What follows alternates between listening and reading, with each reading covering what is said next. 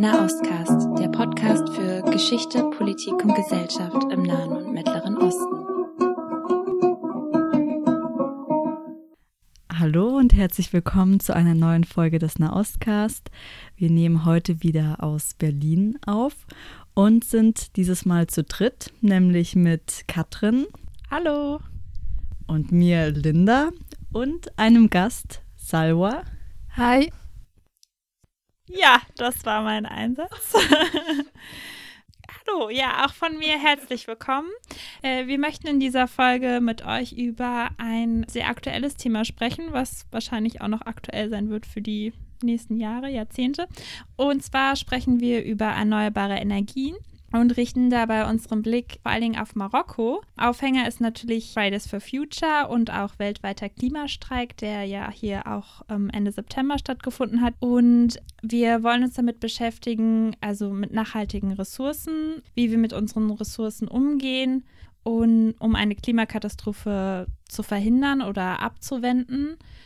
Und Deswegen war Marokko, weil in Marokko das größte Solarkraftwerk der Welt steht, beziehungsweise Teile davon noch gerade in Arbeit sind und auch die größte Windkraftanlage Afrikas.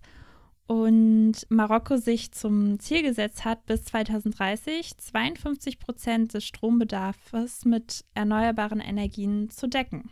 Genau, und zu diesem Thema haben wir uns heute einen Gast eingeladen, der in diesem Bereich in Marokko, Frankreich und Deutschland gearbeitet hat, immer noch arbeitet und studiert hat. Das ist Salwa und vielleicht möchtest du, Salwa, dich kurz vorstellen und uns kurz erzählen, was dich mit dem Thema erneuerbare Energien verbindet und was dich mit Marokko verbindet. Danke, dass ihr mich ein eingeladen habt. Äh, ich heiße Salwa, bin 28 Jahre alt und wohne in Berlin. Ich habe einen Master in Wasseringenieurwissenschaften, den ich in Frankreich absolviert habe, und einen zweiten Master im Bereich Ressourcenmanagement und Umweltschutz, den ich in Deutschland abgeschlossen habe. Momentan arbeite ich als Research Analyst für eine Umweltberatungsfirma in Berlin, die sich mit Projekten im Bereich Umweltschutz, Climate Action und Climate Finance beschäftigt. Was mich zu dem Thema erneuerbaren Energie in Marokko verbinde, ist erstens die Tatsache, dass ich in Marokko geboren und groß geworden bin. Und für das Thema, das wir heute besprechen werden, ist das wichtig, weil ich einen guten Überblick über die lokalen Umstände in Marokko habe und zweitens mein Studium und Beruf. Einen wichtigen Teil meiner Arbeit betrifft die Themen Umweltschutz und Klimawandel. Und die Energiewende ist selbstverständlich ein Teil davon. Danke, Salwa, für deine Vorstellung. Um zurück zu Marokko zu kommen. Marokko hat weder Erdöl noch Erdgas und muss Strom bisher importieren, vor allem über ein Unterseekabel aus Spanien. Aber vor gut acht Jahren hat König Mohammed VI. seinem Land eine Energiewende verschrieben, die auch gesetzlich verankert ist und eben nachhaltige Entwicklung einbezieht und auch vorsieht, dass nach und nach die Subventionen für fossile Brennstoffe eingestellt werden. Zentrum der Energiewende sollen Sonne, Wind und Wasser werden. Und äh, Marokko soll seinen Energiebedarf autonom decken können das langfristige Ziel ist auch, dass Marokko dann Energie auch exportieren kann. Genau, und wie Katrin schon erwähnt hat, gibt es in Marokko das größte Solarkraftwerk der Welt. Also es ist noch im Entstehungsprozess. Aber wenn es fertig wird, ist, wird es ein sehr großes äh, Solarkraftwerk sein. Es gibt ebenfalls die größte Windkraftanlage Afrikas. Dann direkt zur ersten Frage an Salwa. Woher hat Marokko denn bis 2011, also vor der Energiewende, hauptsächlich seine Energie bezogen? Mm, Marokko verfügt praktisch über keine fossilen Ressourcen. Das heißt, dass bis 2011, um seinen Energiebedarf zu decken, war Marokko von Importen abhängig. Er war der größte Importeur fossiler Energie in der Region MENA und er hat äh, 95 Prozent seines Energiebedarfs importiert. In 2011 bestand der Energiemix meistens aus er Erdöl, Kohl, Erdgas und das übrig von erneuerbaren Energien. Und Erdöl kommt hauptsächlich von Saudi-Arabien und Russland. Wir haben ja eben jetzt schon gehört, dass Mohammed VI. die Energiewende auch gesetzlich verankert hat. Und Jetzt stellt sich natürlich die Frage, warum macht er das eigentlich? Warum soll es eine Energiewende in Marokko geben? Ja, es gibt verschiedene Gründe, die hauptsächlich ähm, wirtschaftliche sind. Und zwar die Tatsache, dass äh, Marokko kann äh, diese In Energieimporte nicht mehr, sich nicht mehr leisten. Als beispielsweise die Ölimporte waren für 50 Prozent des Haushaltsdefizits verantwortlich und es ist zu viel. Und das Primärenergiebedarf wird bei 2020 äh, verdoppeln und noch bei 2030 steigen. Das heißt, dass äh, Marokko muss eine Lösung finden und es ergibt einfach keinen Sinn, dass Marokko Energie importiert, wenn er ein großes Potenzial für erneuerbare Energie hat. Und das Hauptziel der Energiewende in Marokko ist, dass Marokko endlich seine Energieunabhängigkeit bekommt. Und es gibt auch Umweltgründe. Das heißt, dass der Energiesektor ist einer der Haupttreiber des Klimawandels und es ist klar, dass die Gewinnung, das Verbrennen fossiler Brennstoffe verursacht der Austausch von CO2 und wir sollen oder müssen diese Emissionen so niedrig wie möglich behalten. Jetzt haben wir gerade erfahren, warum es die Energiewende gibt. Mich würde jetzt interessieren, wie diese Energiewende konkret umgesetzt wird, ob es da bestimmte Projekte gibt.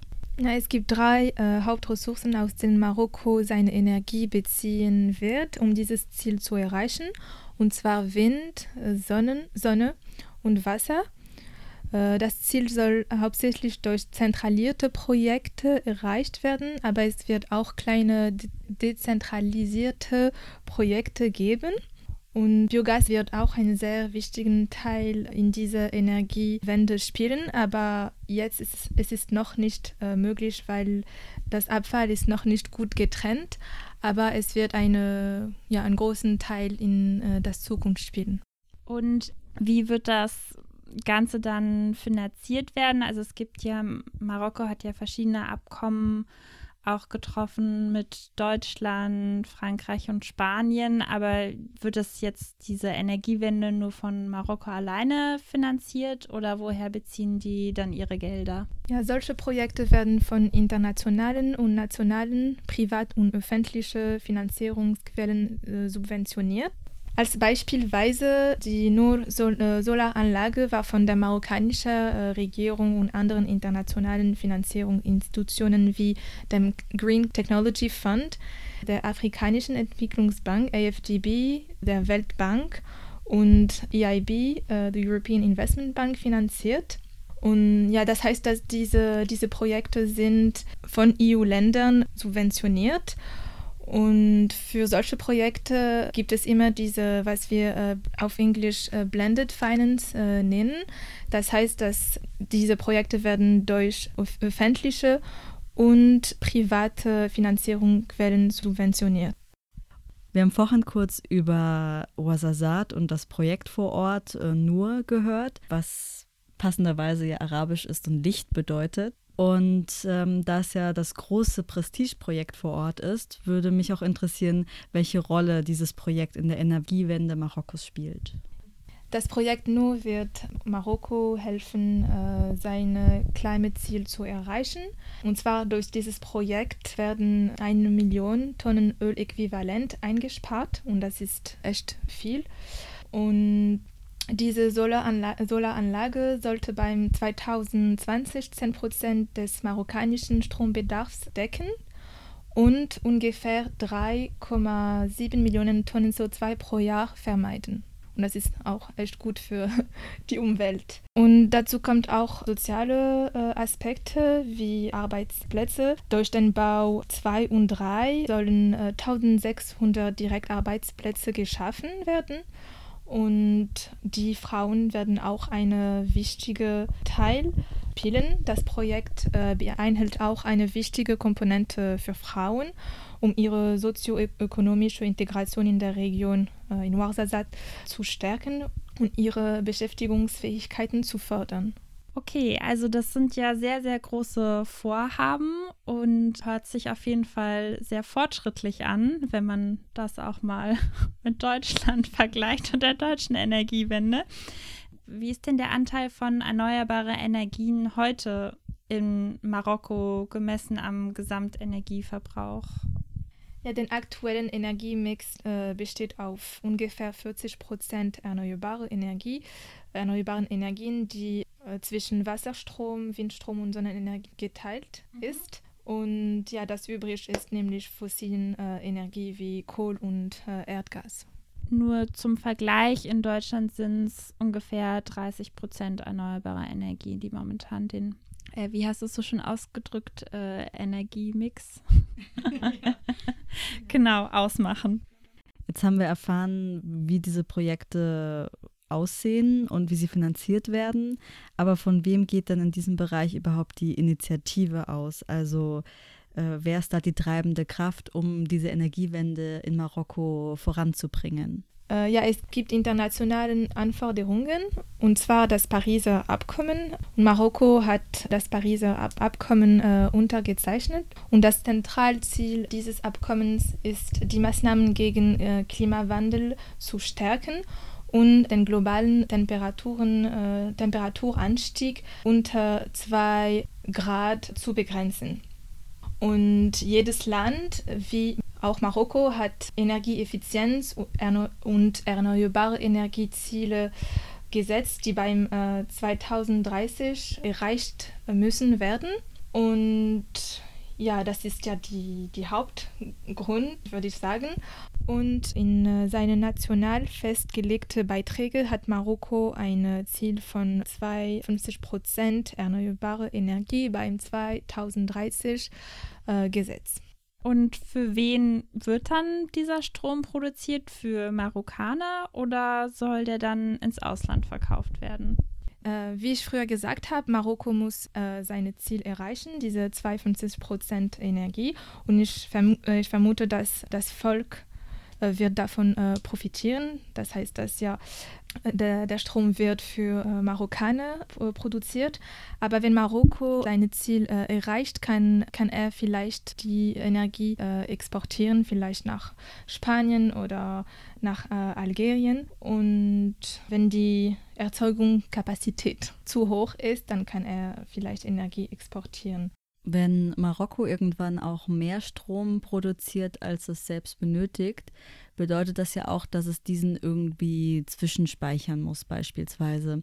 Ist das denn so einfach möglich oder gibt es auch andere, vielleicht technische Probleme oder Hürden, die es vielleicht erschweren, den Strom zu speichern oder es generell erschweren, den Strom weiterzuleiten und beziehungsweise die Energie? Ja, die Herausforderung mit erneuerbarer Energie ist äh, die Speicherung. Und man kann nicht mit erneuerbarer Energie vorhersagen, wie viel Energie produziert wird. Das heißt, das ist von der Sonne abhängig und von das Wind. Und mit äh, fossilen Energie, wenn man Energie braucht, kann man einfach mehr Energie produzieren. Und mit erneuerbarer Energie ist es ja ein bisschen unterschiedlich. Das heißt, das ist wichtig, dass man Energie speichert, zum Beispiel wenn es keinen Wind gibt oder keine Sonne scheint. Und das ist immer noch eine Herausforderung und es wird auch viel kosten. Ja, wenn du, wenn man Energie speichern möchte, dann braucht wir Edelmetallen, die sehr äh, selten sind und es ist auch, sie sind auch teuer und es ist ja keine nachhaltige Lösung auch. Okay, also das fand ich jetzt super spannend, weil mir persönlich das auch nicht so bewusst war, okay, ich habe auch keine Ahnung von dem Bereich, um echt zu sein. Aber deswegen sitzt du ja hier selber. Aber mir war nicht bewusst, dass man für diese Speicherung die ähm, Edelmetalle, also Edelmetalle braucht. Und ja, dass da natürlich dann auch früher oder später ein Kampf um diese Ressourcen entstehen könnten. Wir switchen jetzt mal ein bisschen und kommen nochmal zu einem ähm, anderen Aspekt, den wir auch spannend finden, und zwar öffentliche Wahrnehmung. Also wenn wir über Energiewende hier in Deutschland reden, ist das, glaube ich, ja schon immer ein großes Thema gesellschaftlich. Wie sieht es da in Marokko aus? Wird darüber geredet? Wird das wahrgenommen oder spielt das gar keine Rolle? Es scheint nicht so, aber die Analphabetisierungsrate ist äh, in Marokko ziemlich hoch. Ich war, äh, ich war ein bisschen überrascht, wenn, wenn ich das ja, gelesen habe. Und das heißt, dass nur ein kleiner Teil kann diese äh, Energiewende verstehen und nur ein kleineren Teil wird es ernst nehmen. Und was in, in, mein, in meiner Meinung, was die äh, Bevölkerung, äh, Bevölkerung interessiert, äh, ist, oder die meisten Teil der Bevölkerung wird ähm, den Strompreis sinken. ja. Ich weiß nicht, inwiefern das Thema Umwelt, Klimawandel oder erneuerbare Energie in der Schulen diskutiert äh, wird, aber es gibt verschiedene Initiativen in Universitäten, äh, die mit Klimawandel Wahrnehmung, Wahrnehmung zu tun haben. Es ist ja, das ist sehr promising. Vielversprechend. Ja, vielversprechend, genau. Und ich bin der Meinung, dass wir Jugendliche ähm, bilden. Das, das, das ist die Lösung, weil die Jugendlichen die das Zukunft sind. Und wenn wir eine Gesellschaft ändern möchten, dann müssen wir in unsere äh, Kinder investieren und ja, unsere Kinder die richtige Wissenschaft teilen. Ja, es ist spannend zu hören, dass es bei den Jugendlichen ein bisschen Bewegung in dem Bereich gibt. Also ich habe auch ein bisschen über das Thema gelesen und auch gesehen, dass es schon ein paar Initiativen gibt, die aber schon hauptsächlich eher so von oben implementiert werden, also von der Regierung. Beispielsweise die Kampagne Zero Mika, also keine Plastiktüten. Ich weiß nicht, inwiefern das äh, umgesetzt wurde vor Ort und wie nachhaltig das dann war, dass die Leute keine Plastiktüten mehr verwendet haben. Vielleicht kannst du ein bisschen deine Eindrücke schildern, ob das dann tatsächlich so stattgefunden hat. Äh, Mika heißt Plastik auf Marokkanisch. ja, ja, diese Initiative hat früher stattgefunden. Ich kann mich nicht genau erinnern, wann. Vielleicht ja vor ein paar Jahren, ja, 2015 oder 2013. Und ja, es Plastik war äh, für ein paar Monate in Marokko verbannt. Und ja, weil es gab diese es gab diese, diese Conference of Parties in Marokko, äh, die in Marrakesch stattgefunden äh, hat. Es ist eine ähm, internationale Konferenz mit mit allen Ländern, eine sehr wichtige Konferenz, die jedes Jahr äh, stattfindet. Und ein paar Monate äh, vor dieser, dieser Konferenz war diese Plastiktüte verbannt. Und man muss wissen, dass Plastik in Marokko sehr wichtig ist. Das heißt, dass die Leute wissen nicht, wie man ohne Plastik äh, einkaufen gehen kann oder leben kann. Äh, Plastik ist überall und plötzlich war Plastik nirgendwo zu finden. Und das heißt, das war ein Schock, weil wenn man ein, ähm, etwas verbietet, dann muss man ein Alternativ geben oder zumindest das Volk erklären, wieso es keine Plastik mehr geben wird. Und ja, es gab Leute, die einfach Plastiktüte auf dem, ich weiß nicht, Black Market, wie das auf Deutsch heißt. Schwarzmarkt. Ja, Schwarzmarkt, ja genau, äh, verkaufen haben und ja, aber dann ein paar Monate später, du könntest ja Plastiktüte kaufen.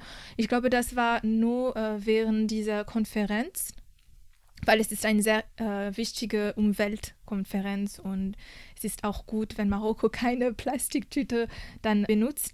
Ja, ich kann nicht nur kritisieren, weil ich glaube, dass so eine Initiative sehr gut ist und dass man weitermachen soll. Es gab einen Teil der Bevölkerung, die diese Initiative ähm, wahrgenommen hat und versucht jetzt, die versuchen ähm, bis heute ohne, ohne Plastik, sorry, zu, ja, zu leben oder dann, ja, es war nicht umsonst. Aber in der Zeit wurden dann Plastiktüten oder generell Plastik verbannt? Ja, ich meine, sorry, äh, Plastiktüten. Das heißt, ah, okay. es ist wie hier in Deutschland, wenn du eine Plastiktüte äh, brauchst, dann musst du es kaufen. Aber in Marokko, es gab nicht mal die Möglichkeit, eine Plastiktüte zu kaufen. Das heißt, dass es gab ja keine Plastik und dann man muss, musste einkaufen gehen und ja, äh, ja, es war, es war ein bisschen kompliziert. Und ich hatte auch noch gelesen, so von anderen Programmen, ich weiß nicht, inwiefern du davon irgendwie auch gehört hast, aber die auch von der Regierung kamen zum energieeffizienten Ausbau von Hammams und Bäckereiöfen und etwas über ein Green Mosque Programm. Ähm, ehrlich gesagt, ich habe äh, nichts davon gehört, aber es ist auch interessant, dass du es mitteilst. Ja, über Energieeffizienz. Ich, ja, es gibt verschiedene äh, Initiativen, weil äh, Marokko hat auch ein Ziel für 2030. Er muss ihre, seine Energieeffizienz Effizienz verbessern und ja, seinen Energiekonsum ja, reduzieren, würde ich sagen. Ja, es gibt verschiedene Initiativen und ja, diese Hammam oder habe ich nichts davon gehört, aber ich glaube, dass ja, das ist interessant und man muss weitermachen. Und du hast auch über Green Mosque. Ja, Green Mosque. Das, ja, das klingt sehr interessant und ja, wenn man Religion und weil die Imam haben einen sehr äh, wichtigen äh, Impact Genau, ja, ja, vielen Dank. Ähm, genau, ich habe darüber ähm, ein bisschen was gelesen. Also ich glaube, das Green Mosque Programm ähm, war primär einfach, um Solarzellen auf Moscheen zu installieren. Und dann gab es aber auch noch zusätzlich ein Programm, wobei ich eben auch nicht genau weiß, inwieweit das jetzt schon umgesetzt wurde, dass äh, Marokko auch versucht, Imame im Bereich erneuerbare Energien, beziehungsweise ich glaube einfach so Klimafreundlichkeit oder klimafreundliches Handeln zu schulen. Genau, was auch ein bisschen lustig betitelt wurde mit Öko-Islam. Also. Genau, aber vielleicht ähm, ist das noch nicht so präsent in Marokko. Vielleicht ist das jetzt nur eine Anfangsidee. Also wenn nur wir über die Programme geredet oder gehört haben, scheint es nicht so präsent in der Öffentlichkeit zu sein. Ja, aber ich glaube, dass es ist auf jeden Fall sehr interessant und die Leute in Marokko respektieren Imam und werden auf, auf sie zuhören oder ja dann ist es, ja, ich glaube, ja, vielleicht kann man weitermachen und ja, für diese Solarzellen ja über Moscheen und vielleicht weitermachen mit Schulen, weil es ist auch äh, wichtig, dass man keine Platz mehr nimmt für die äh, um diese erneuerbare An Anlagen zu bauen. Weißt du, es ist Casablanca ist zum Beispiel äh, eine, eine sehr große Stadt das Problem mit erneuerbarer Energie ist, dass man Platz braucht, um die Anlage zu bauen. Und dann, wenn du das kleine de dezentralisierte Projekte in Moscheen oder Schulen man machen kann, ist das auch sehr gut. Mm, was ich auch noch interessant fand, ich habe gelesen, also wenn wir auch so ein bisschen in die Kritik kommen, dass eben auch 2015 bei dem UN-Klimakonferenz und da gab es auch Nachverhandlungsrunden ähm, in Marrakesch eben 17 Umwelt- und Entwicklungsorganisationen aus Marokko und auch internationale, also ähm, zum Beispiel Attac war auch dabei, einen offenen Brief an das marokkanische Umweltministerium geschrieben haben, in dem sie eben forderten, dass eben neben diesem ambitionierten Ausbau oder diesem ambitionierten Energiewende es auch ähm, eine Einbeziehung der Zivilgesellschaft eben in die Energiewende gibt, sodass halt nicht nur von außenstehende äh, Akteure da jetzt profitieren, sondern eben auch die Zivilbevölkerung in dem, was du ja auch am Anfang ein bisschen erwähnt hast, eben dadurch, dass zum Beispiel die Strompreise irgendwie niedriger werden. Genau, das fand ich irgendwie auch noch ganz spannend. Und es gibt ja auch einen Widerstand, gerade wenn es darum geht, was das Thema irgendwie Umsiedlung oder Enteignung betrifft von Leuten, gerade in ländlichen Gegenden, eben wenn da Projekte umgesetzt werden. Aber ich weiß jetzt nicht, inwieweit du darüber irgendwas sagen kannst oder gehört hast. Ja, ja, wenn es um die Sahara geht, ist in Westsahara, hast du gesagt, glaube ich, oder mhm. diese Gebiete vielleicht? Hatte ich nicht gesagt, aber ja mir als Stichpunkt aufgeschrieben. okay, sorry. Ja, es ist eine Ener erneuerbare Energieprojekt zu umsetzen oder eine Solaranlage zu bauen, ist wie alle anderen Projekte. Das heißt, dass man ein Land oder ein Stück Land braucht und es ist wie wie wenn man, ich weiß nicht, Gebäude in der Stadt baut oder eine ähm, Kauf, Kaufzentrum. Weißt du, das heißt, dass wenn, wenn es Leute gibt, die dort wohnen, dann werden diese Leute umgesiedelt. Und ja, vielleicht war das das Fall für die verschiedenen Projekte in Marokko. Ob, das, ob die Leute kompensiert werden, ich hoffe. Ich weiß, ich habe keine, keine Ahnung, aber ich vermute, dass, äh, dass das Fall war. Es ist traurig, aber man muss immer, ja, ich, ich, ich möchte nicht äh, Sacrifice sagen, weißt du, aber für mich, solange dass, die dass diese Leute gut kompensiert werden, werden, dann ist das ja theoretisch kein Problem.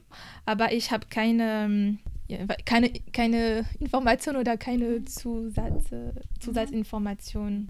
Ich vermute, dass das, es kann wahr sein ja, ob das, ob das wahr ist und hier, die sind lokal, äh, lokale oder internationale NGOs? Ja, also auch äh, internationale NGOs und ähm, ich glaube, dass sie lügen nicht. Aber mit äh, der Sahara ist es immer schwer, weil man weiß nie, was wahr und was falsch ist. Ob das, ja. Ja, also ich glaube, ähm, und man muss auch sagen, das war jetzt auch was, was eben 2015 ist ja jetzt auch schon äh, vier Jahre her. Genau, aber ich bin halt eben in der Recherche einfach darauf gestoßen, eben, dass verschiedene Entwicklungsorganisationen sich da zusammengetan haben und das eben kritisch beleuchtet. Weiß jetzt nicht, vielleicht hat auch ein, das auf Regierungsebene gefruchtet und äh, man da geschaut, okay, wie können wir auch Leute vor Ort stärker mit, mit einbeziehen ja, Zukunftsaussichten. So, wollte eigentlich nicht nochmal zur Kritik irgendwie zurück. Darfst du auch. Ich komm, kommen wir gerne wieder zur Kritik zurück. ähm, naja, wir hatten ja ursprünglich schon mal darüber gesprochen, welche, aus welchen Gründen diese Energiewende vollzogen wird und warum auch gerade der König Mohammed VI. das so stark vorantreibt. Und Kritik, was ich dazu auch ein bisschen gelesen habe, was natürlich irgendwie so zwei Seiten hat, ist einerseits, dass Marokko natürlich dadurch irgendwie seine diplomatischen äh, Beziehungen stärken kann oder seine diplomatische Stellung, weil natürlich viele Länder daran interessiert sind, dass das Thema erneuerbare Energien vorangetrieben wird, vor allem Europa, aber dass natürlich diese Diplomatie dann auch für andere Zwecke genutzt werden kann. Aber das ist jetzt ja nur noch so als Anmerkung, was vielleicht auch kritisch gesehen werden muss, aber nicht zwingend schlecht ist. Bei, beim politische, politische Ziele, ähm, ich glaube nicht, dass sie nationale politische Ziele sind, sondern auf einer afrikanischen äh, Ebene, dass er vielleicht mehr dann Energie exportieren wird nach anderen afrikanischen Ländern das ist auch gut. Ob man das kritisieren äh, soll, weiß ich nicht, weil ja, für mich ist es auch gut, dass Marokko diese Energiewende äh, sorry, in, in seine Vorteil benutzt. Naja, was man auf jeden Fall festhalten könnte, wäre, dass Marokko auf dem Weg ist, sich energieautark zu gestalten was natürlich auch politisch gesehen sich ja frei macht von Energiezufuhr aus Russland und Saudi-Arabien und im besten Fall auch noch verkaufen kann und damit als Zulieferer auch für europäische Länder dient, was ihn natürlich selbst als Person klar auch politisch festigt in seiner Macht und auch in dem Bezug zu europäischen Ländern. Das wäre jetzt so die politikwissenschaftliche Sichtweise. Am meisten, meistens hoffe ist, das Volk wird von dieser Energiewende profitieren. Das heißt, wenn wir Energie exportieren werden, können wir vielleicht mehr in der Gesundheitssektor und Bildungssektor, Schulen investieren und dann wird äh, das marokkanische Volk äh, wirklich davon äh, profitieren. Und wie ich früher gesagt habe, ja, Solaranlagen sind gut, wir werden Energie produzieren, aber wie nachhaltig sind sie wirklich dann? Ja, ich weiß nicht, ob Sonnenenergie die richtige Energie ist, aber Marokko hier, äh, Marokko hat die Chance oder die Gelegenheit, seine Energiewende jetzt zu machen. Das heißt, dass vielleicht in ein paar Jahren wird, werden wir ernster über, wie nachhaltig diese Sonnenanlage sind. Und dann wird das vielleicht ein Problem für andere, andere Länder, afrikanische Länder, weiß ich nicht. Und ich hoffe, dass mehr in Bioenergie investieren werden, weil Marok äh, Marok Marokko hat ein sehr großes Potenzial für äh, Biogasproduktion. Es gibt verschiedene äh, Biogasanlagen in kleine Städte in Marokko, nicht in Hauptstädte wie, wie Casablanca oder, oder Rabat. Und wenn wir eine gute, ein gutes Abfallentsorgung und Trennungssystem haben werden, dann haben wir die, das Potenzial, viele äh, Bioenergie zu produzieren, weil wir viele organische Abfall haben. Und ja, für, ich bin der Meinung, dass Biogas ist nachhaltiger als ja, Solaranlagen. Brauch, man braucht keine Rohstoffe, du brauchst nur Abfall und wir haben Abfall. Wir produzieren jeden Tag, wir essen jeden Tag Abfall und ja. Ich habe äh, auch wenn es ein schönes. ich habe äh, eine Zwischenfrage, was ich mich schon immer gefragt habe. Bei Biogasanlagen werden aber auch nicht nur Abfälle ähm, verbrannt, sondern doch auch teilweise Lebensmittel, also so äh, angebaute Flächen, also hier in Deutschland zumindest. Na, wenn ich mit organisches Abfall und beim organisches Abfall meinte ich Ernährungsreste zum Beispiel? Also im Prinzip nur der Müll. Also es wird jetzt nicht etwas ähm, auch angepflanzt, um es als Biogas zu verwerten. Doch, das ist bei diesen Biofuels, aber äh, ich habe über die Verwertung von äh, organisches Abfall zu äh, Biogas, weil ich, denk, äh, ich denke, dass wir können in Deutschland gibt es viele, es wird viel, es wird viel, viele Pflanzen. Äh, mhm ähm, ja. ge, äh, ange, angebaut, ja. ja. Zum Biofuels Production.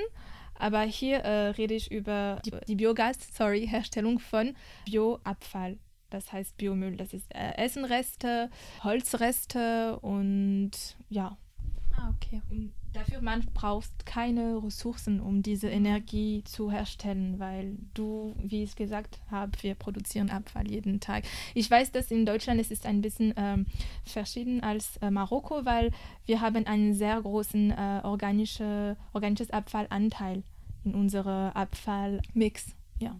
In Deutschland gibt es viel Ver Verpackung, Verpackungen. Es ist ein bisschen unterschiedlich, äh, aber es ist auch möglich. Ich finde, das ist eigentlich ein ganz guter, guter Abschluss für diese Folge. Ja, Katrin, was hast du denn eigentlich aus dieser Folge mitgenommen? Gab es denn etwas Überraschendes, weil du am Anfang ja gesagt hast, dass du dich mit dem Thema eigentlich nicht so gut auskennst, beziehungsweise vielleicht Marokko nicht so gut kennst? Ja, ich habe total viel gelernt und erstmal super vielen Dank, dass du mit uns hier warst heute und dir so viel Zeit genommen hast und wir dich auch ausfragen konnte. Was habe ich mitgenommen? Ich fand total interessant, dass du eben auch erneuerbare Energien in dem Sinne halt vom Aspekt der Nachhaltigkeit kritisch gesehen hast, wie du jetzt auch nochmal zum Schluss gesagt hast, dass eben diese ähm, Biogasanlagen so das Beste wäre, um natürlich den, den Müll einfach dann ja umzuformen in Energie. Das fand ich total spannend ja, ich glaube, das fand ich so den, den spannendsten Punkt und eben, dass man auch diese ähm, wertvollen, nee, ach Gott, diese Edel, es ist nicht so kompliziert. Ich weiß nicht, was los ist mit mir. Genau, dass man diese Edelmetalle ähm, nutzen muss, die genau für die Speicherung und eben, dass die Speicherung auch immer noch ein riesengroßes Thema und Herausforderung ist, wie du es so schön genannt hast, und sich da ja sicherlich schon einiges verbessert hat, aber dass es auf jeden Fall immer noch ein, eine Problematik ähm, darstellt.